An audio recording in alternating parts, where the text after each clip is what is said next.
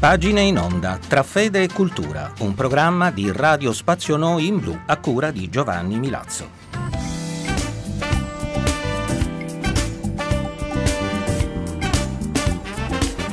Cari amici di Radio Spazio Noi in Blu, anche questa settimana vi offriamo le nostre pagine tra fede e cultura e quindi abbiamo qui sul tavolo un volume del gesuita padre John Powell dal titolo Esercizi di felicità.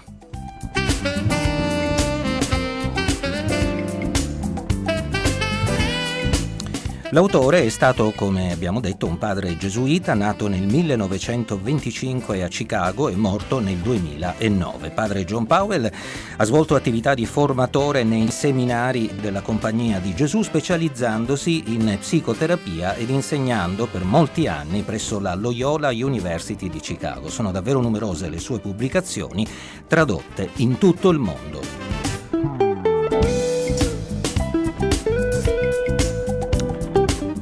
Ed Esercizi di felicità è una di quelle pubblicazioni più note che si configura come un insieme di schede che mostrano che la felicità può essere anticipata nella vita dall'equilibrio personale e dalla fedeltà ai valori del Vangelo.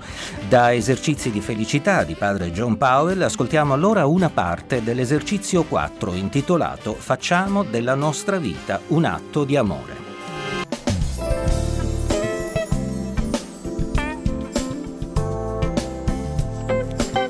L'amore ha diversi livelli. Alcune persone nella mia vita hanno la precedenza su altre. Il livello di impegno è più profondo in alcuni casi, come nel matrimonio o in famiglia.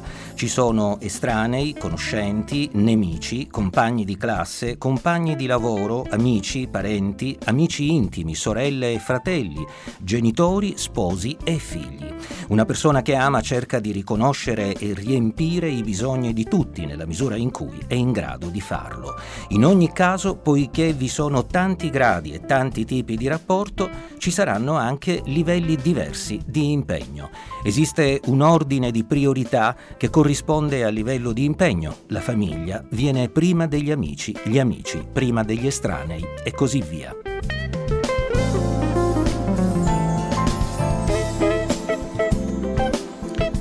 Non possiamo parlare dell'amore per gli altri se non riconosciamo che l'amore incomincia in casa propria. Dobbiamo innanzitutto amare noi stessi.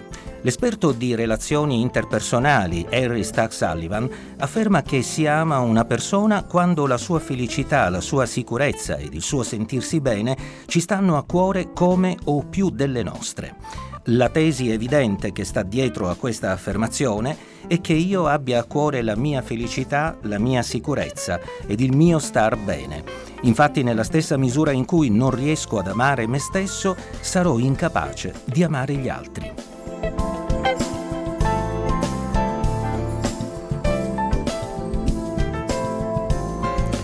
Per diventare una persona che ama, devo valutare la mia felicità, la mia sicurezza ed il mio star bene alla stessa stregua di quelle dell'altro.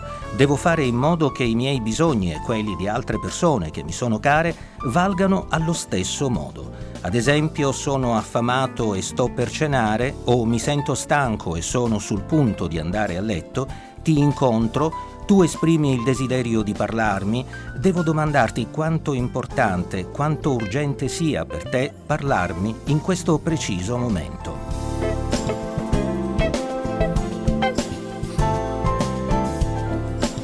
E se è una questione di secondaria importanza, posso darti un appuntamento per domani i miei bisogni avranno la precedenza sui tuoi. Se invece hai appena attraversato un momento difficile, una morte in famiglia o se hai tendenze suicide, la mia fame o il mio sonno possono aspettare. Le tue necessità avranno la precedenza sulle mie. Una persona che ama sarà chiamata a prendere decisioni molto difficili come quella di stabilire delle priorità.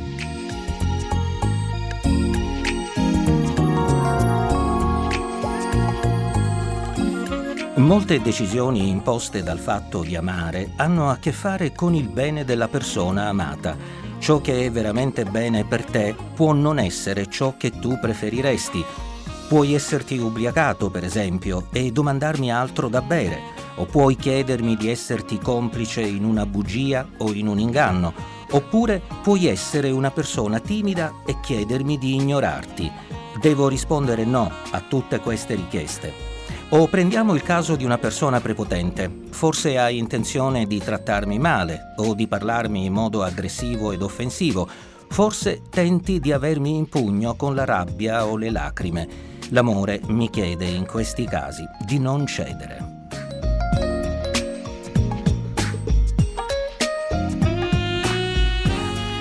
L'amore mi vieta di essere uno zerbino o di attirare l'attenzione.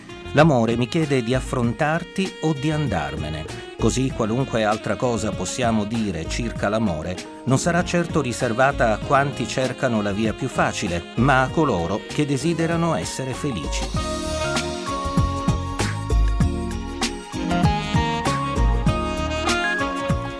Un mio amico è stato un insegnante per gran parte della sua vita. Una volta mi confidò di essere stato alcolizzato per vent'anni durante la sua carriera di insegnante. Per tutto questo tempo, mi raccontò, la sua famiglia e i suoi amici lo scusarono. Erano i classici permissivi che gli permettevano di continuare a bere. Qualcun altro lo sostituiva quando era troppo ubriaco e così la sua autodistruzione continuò.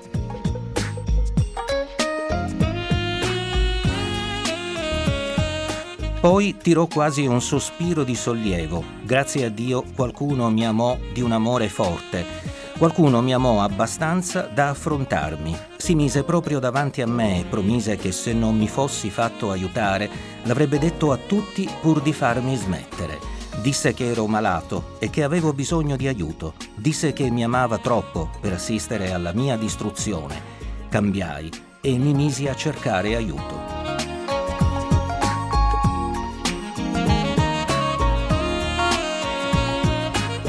La storia del mio amico sul fatto di essere amati, di un amore forte, mi fa tornare alla mente una cosa ascoltata tempo fa.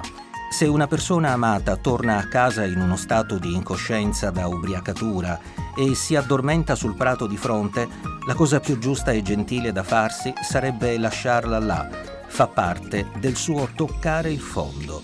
La persona cambierà soltanto quando le si permetterà di provare tutta l'esperienza del dolore e di patire tutte le conseguenze del bere. Tra parentesi, la cosa più crudele sarebbe aprirgli la fontana.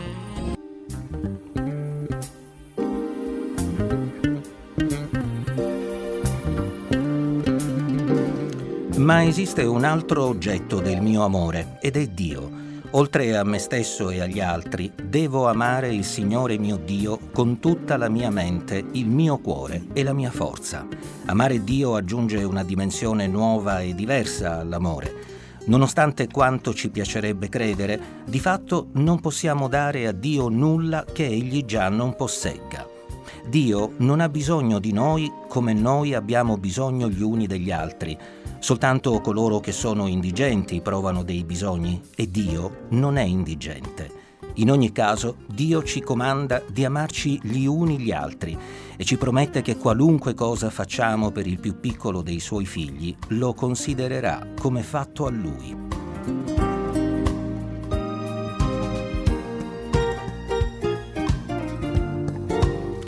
E naturalmente Dio ci domanda di accettare e di fare la sua volontà Secondo me, per sapere se compio o no il volere di Dio, devo chiedermi faccio i miei progetti e poi chiedo a Dio di appoggiarli o domando a Dio quali sono i suoi e poi cerco di conoscere il mio posto in quei progetti. Per ricordarmene io stesso, ho scritto una seconda frase sul mio specchio che ringrazia Dio per il suo amore e pone questa domanda. Che cosa hai pensato per quest'oggi? Mi piacerebbe far parte del tuo piano.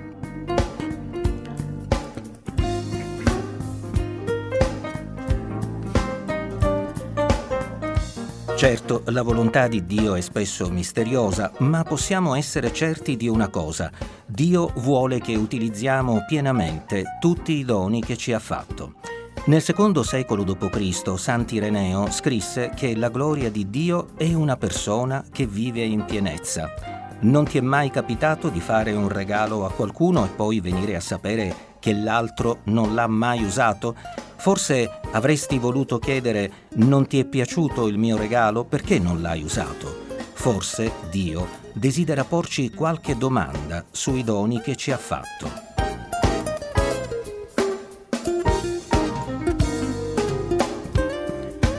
Quando diciamo nel Padre nostro sia fatta la tua volontà, sono certo che parte di questo volere è che io mi sforzi di utilizzare tutti i miei talenti.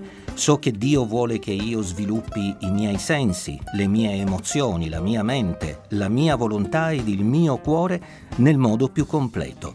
La gloria di Dio è una persona che vive in pienezza.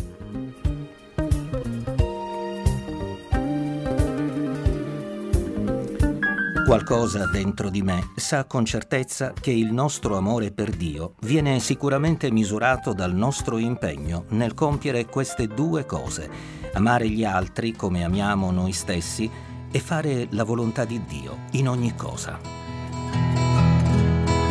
Smile without a reason why. Love as if you were a child. Smile no matter what they tell you. Don't listen to a word they say, cause life is beautiful that way. Tears, a tidal wave of tears. Light that slowly disappears.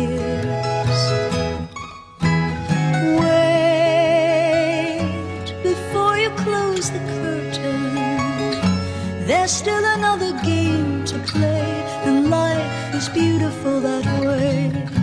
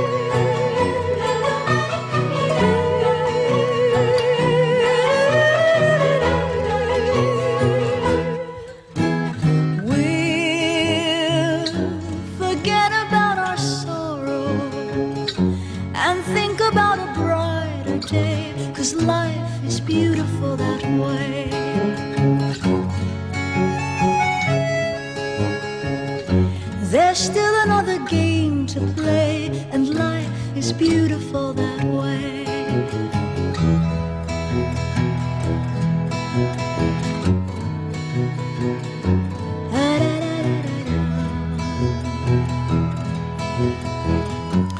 Era Noah nel celebre tema di Nicola Piovani dal titolo La vita è bella e alla necessità di fare della nostra vita un atto di amore abbiamo dedicato questa puntata di Pagine in Onda. Protagonista l'autore padre John Powell ed il suo libro dal titolo Esercizi di felicità.